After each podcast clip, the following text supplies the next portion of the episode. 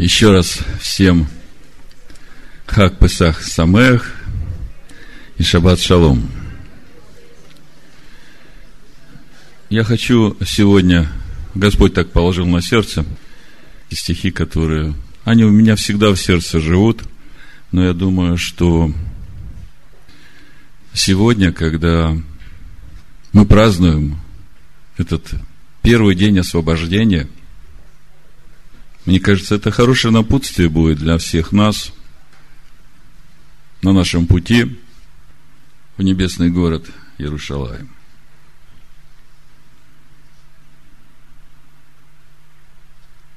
Премудрости Сираха, 39 глава, с первого стиха. Написано, только тот, кто посвящает свою душу размышлению о законе Всевышнего – будет искать мудрости всех древних и упражняться в пророчествах, он будет замечать сказания мужей именитых и углубляться в тонкие обороты притчи. Будет исследовать сокровенный смысл изречений и заниматься загадками притчей. Он будет проходить служение среди вельмож и являться предправителем. Будет путешествовать по земле чужих народов, ибо испытал доброе и злое между людьми – сердце свое он направит к тому, чтобы с раннего утра обращаться к Господу, сотворившему его. И будет молиться перед Всевышним, откроет в молитве уста свои и будет молиться о грехах своих. Если Господу великому угодно будет, он исполнится духом разума, будет источать слова мудрости своей и в молитве прославлять Господа благоуправит свою волю и ум и будет размышлять о тайнах Господа.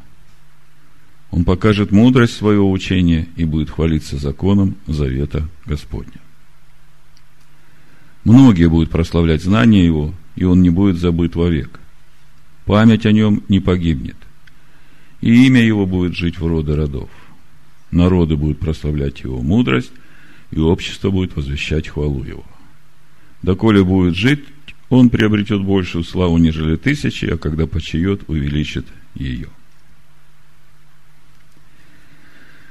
И еще четвертая глава с 12 стиха. Премудрость возвышает сынов своих и поддерживает ищущих ее. Любящий ее любит жизнь. Ищущий ее с раннего утра исполнится радости. Обладающий ею наследует славу, и куда бы ни шел, Господь благословит его. Служащие ей служат святому. И любящих ее любит Адонай. Послушный ей будет судить народы – и внимающий ей будет жить надежно. Кто уверится ей, тот наследует ее. И потомки его будут обладать ею. Ибо сначала она пойдет с ним путями извилистыми, наведет на него страх и боязнь, и будет мучить его своим водительством, доколе не уверится, удостоверится в душе его и не искусит его своими уставами.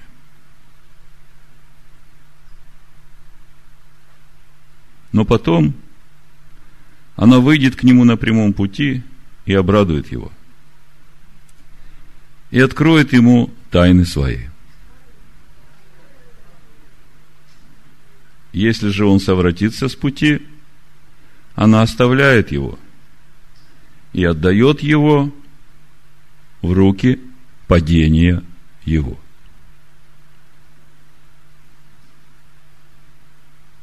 Наблюдай время и храни себя от зла, и не постыдишься за душу свою. Даже комментировать не надо, правда? Все очень доходчиво, и сразу становится понятным, что же для меня, для тебя, для каждого из нас самое ценное в этой жизни. Подружиться с премудростью.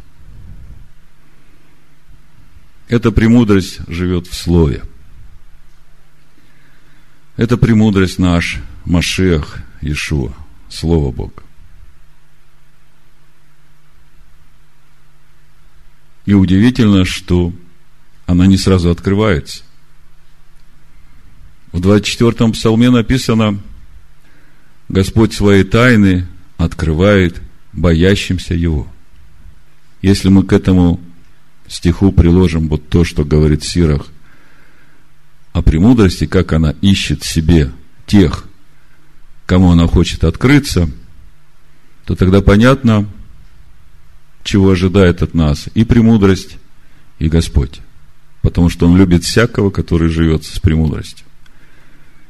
Хотя Он возлюбил всех людей и хочет, чтобы в каждом человеке жила эта премудрость, Он ради этого отдал своего Сына. Много лет назад, когда я впервые начал читать эту книгу, как бы паутина стала спадать с моих глаз, с моего миропознания. Я увидел реальность взаимоотношений с Богом, увидел этот путь, как строятся эти взаимоотношения. До этого было такое лозунговое исповедание.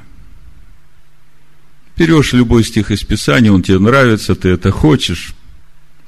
Я верую, я исповедую, я знаю, по вере моей будет мне. Ну, как-то не было так. Верил, исповедовал, просил Бога помочь моему неверию. А потом, когда я прочитал вот эти стихи, я понял, что Слово Божие, оно как невеста, премудрость Божия. Она ищет в себе такого жениха, который будет верен ей до конца дней жизни своей. И она ценит именно таких, верных. Но даже зная сердца наши, тем не менее, она водит нас путями извилистыми, заводит нас в тупики, и нам кажется, что нет выхода. И все говорят, ну сделай вот это, и тебе будет хорошо. А ты в сердце слышишь, если я сделаю это, я предаю вот эту веру, предаю вот эту премудрость. И вот с тех пор, как я прочитал это место Писания, четвертую главу премудрости Сирах, о том, какая она премудрость, чего она ожидает от меня, я для себя принял один главный такой закон, ну, знаете, как вот этот столб святилища, на котором стоит весь шатер – если что-то тебе Бог открыл, то как бы тебе не было тяжело, останься этому верным. И когда придет самое трудное время, просто утешай себя тем, что рассвет близко.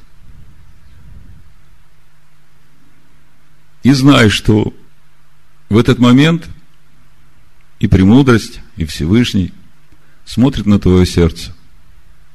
Будешь ли ты без сомнения оставаться в том, что принял, или же ты начнешь роптать на Бога и говорить, я так тебе служу, я от столького отказался, я так много для тебя сделал, и за что мне это? Не за что, а для чего? Для того, чтобы премудрость вышла тебе на широком пути открылась тебе и доверила себя тебе. Мы сегодня в начале очередного года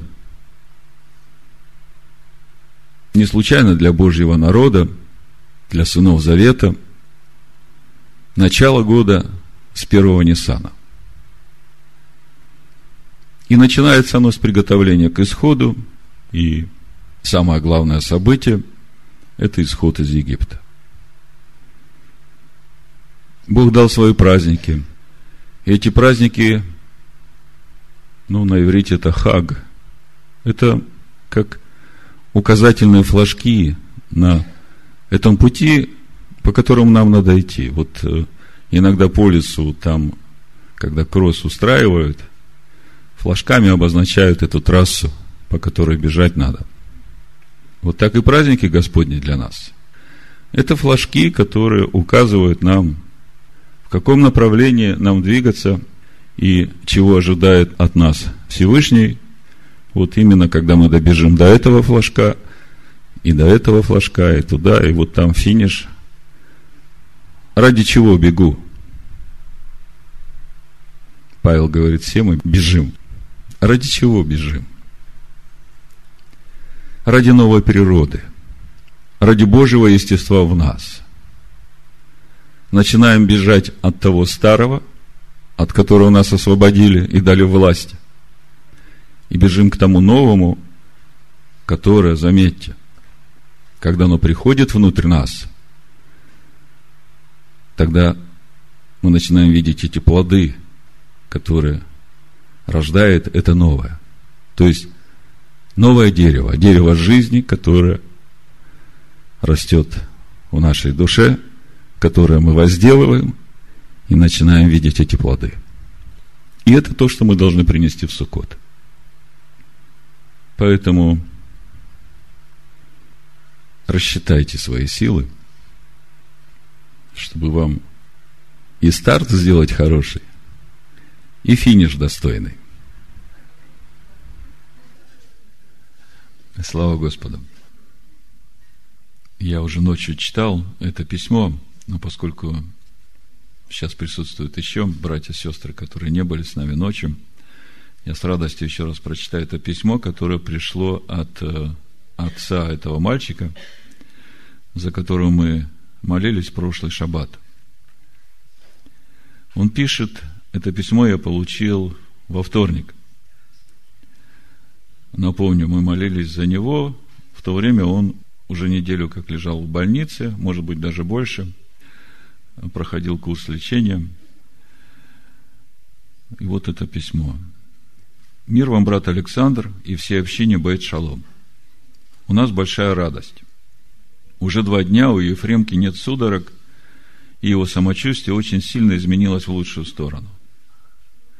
В пятницу утром нам откапали последние капельницы. Обычно после продолжительного лечения в стационаре малышу становилось лучше, и приступы происходили реже и слабее. Но уже после обеда его опять начало судорожить, и ему опять начали колоть транквилизаторы и другие препараты. А в субботу приступы участились и усилились. Он не успевал вернуться в полное сознание после одного приступа, как начинался другой. Ему укололи все, что можно было и нужно было уколоть. Решался вопрос о переводе в реанимацию. Приблизительно после шести часов вечера. Это как раз именно то время, когда мы молились. Приблизительно после шести часов вечера мы потерялись во времени, но где-то с шести до половины восьмого. Судороги прекратились. Он спокойно спал до утра. Проснувшись в воскресенье утром, он пожаловался на тошноту, но вскоре попросил кушать. И поел, как здоровый ребенок. В течение первой половины дня он был приторможен, все еще под воздействием противосудорожных препаратов, но судорог не было. Было одно короткое замирание, но без судорог. К вечеру он уже игрался с детьми. Вечером мы прослушали обзор недельной главы ЦАВ и первую часть вашей проповеди. Конце проповеди вы говорили о моем письме, и мы с супругой поняли, что произошло с малышом. Ночь прошла спокойно. А сегодня утром мы с женой прослушали вторую часть проповеди. Спасибо вам большое. Мы плакали и благодарили Бога за вашу общину и верим, что Бог ответил на вашу молитву и освободил нашего ребенка. Целый день мы провели с ним, гуляя на улице. Он был веселым и все время просил кушать. Еще раз благодарим Бога за вашу общину. И вас, брат Александр, за то, что вы, будучи послушны Его Слову и возрастая в Машехе, являетесь теми сосудами, через которые Бог и сегодня может творить чудеса. Благословен Господь Бог, Бог Израилев, един творящий чудеса. И благословенно имя славы Его во век. И наполнится славой Его вся земля. Аминь и аминь. Поздравляем вас с наступающим праздником Песах. Александр, Лидия и детки.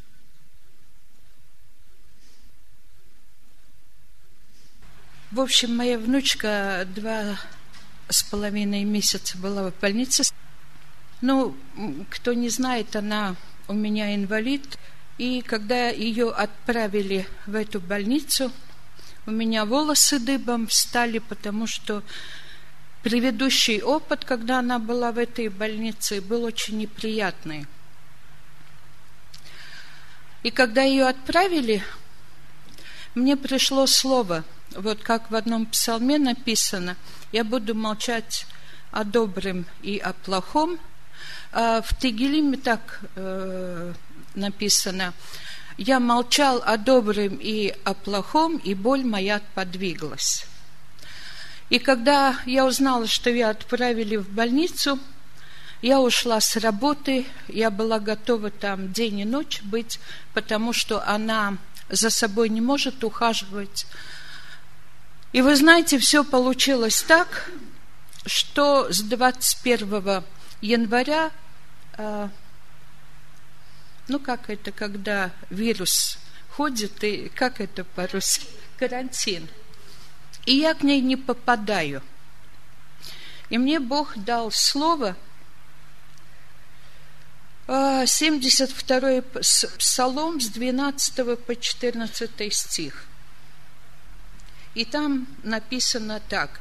«Ибо Он избавит нищего, вопиющего и угнетенного, и у которого нет помощника. Будет милосерд к нищему и убогому, и души убогих спасет, от коварства и насилия избавит душу их, и драгоценна будет кровь их пред очами его. Бог мне дал это слово, и я с этим словом жила. Я знала, что Бог...